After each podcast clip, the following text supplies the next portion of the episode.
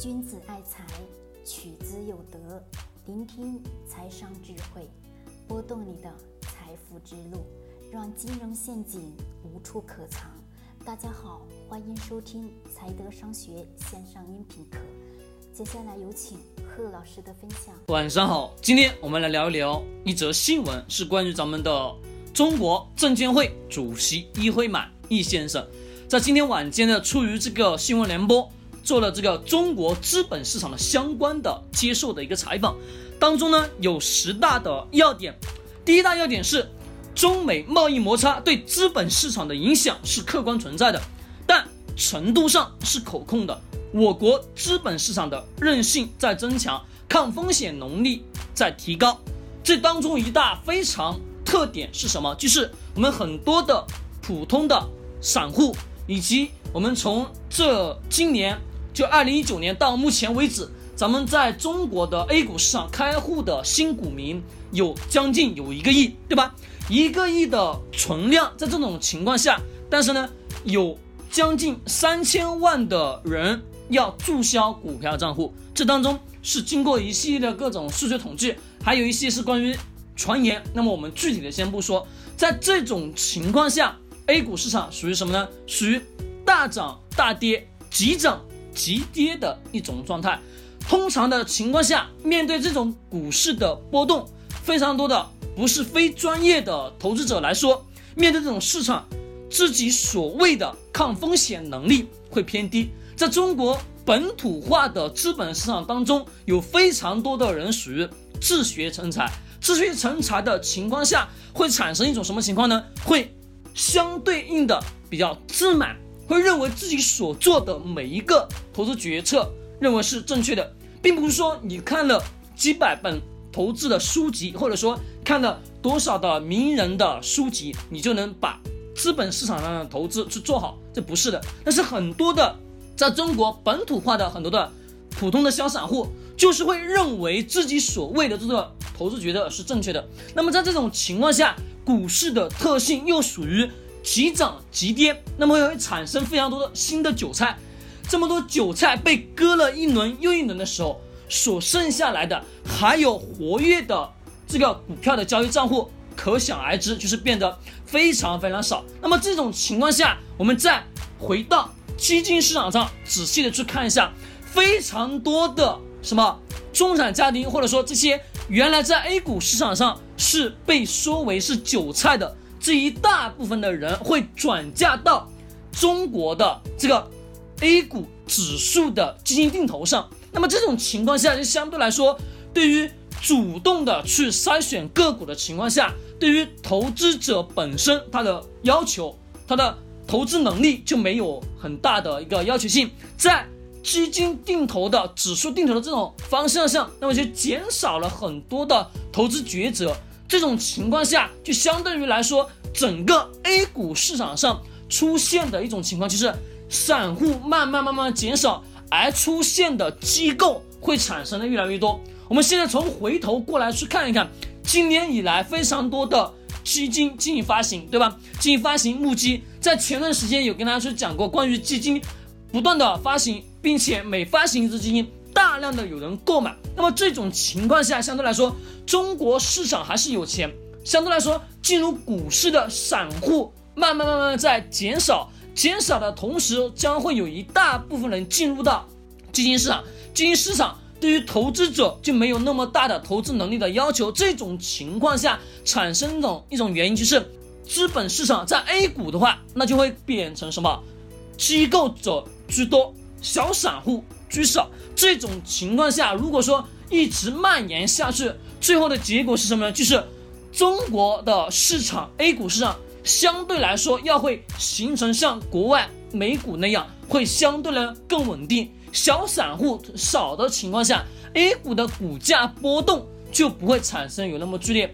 在我们的中国目前的这种情况下，资本市场化的这种状态下，相对应来说。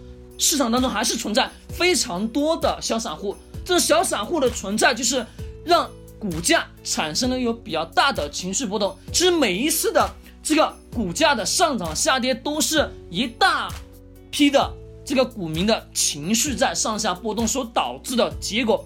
这是我刚刚给大家去解读的第一点，我的观点。那么第二点是什么？从长远看，我们对保持资本市场持续稳定、健康还是非常有信心的。很显然，在资本市场一定得要按照长远的周期去看，而不是说短期的。很多的小散户更重要的是看重的是短期，而不是说所谓的长期投资。那么第三点，当前上证指数盈利市盈率为了。十三倍，那么低于全球主要的股指。我们这个是按照什么？按照对于国外的全球市场的对比。这种情况下呢，相对来说，我们上证指数的目前的市盈率已经是算是非常低。这种情况下呢，已经是处于市场的比较底部。其实我一直也在强调，的确如此。现在咱们中国 A 股市场目前的位置算是比较底部的位置，但是呢。我这里强调一点，我不推荐任何个股，也不推荐你任何的基金等等，我只说教你理念以及方式方法。好，第四点是我们市场杠杆化，融资额只有一点二万亿，那么只有二零一五年的百分之二十，杠杆呢消化了百分之八十。那么这种情况下，市场上这些疯狂炒作的人，相对来说要慢慢慢慢被已经清的差不多了。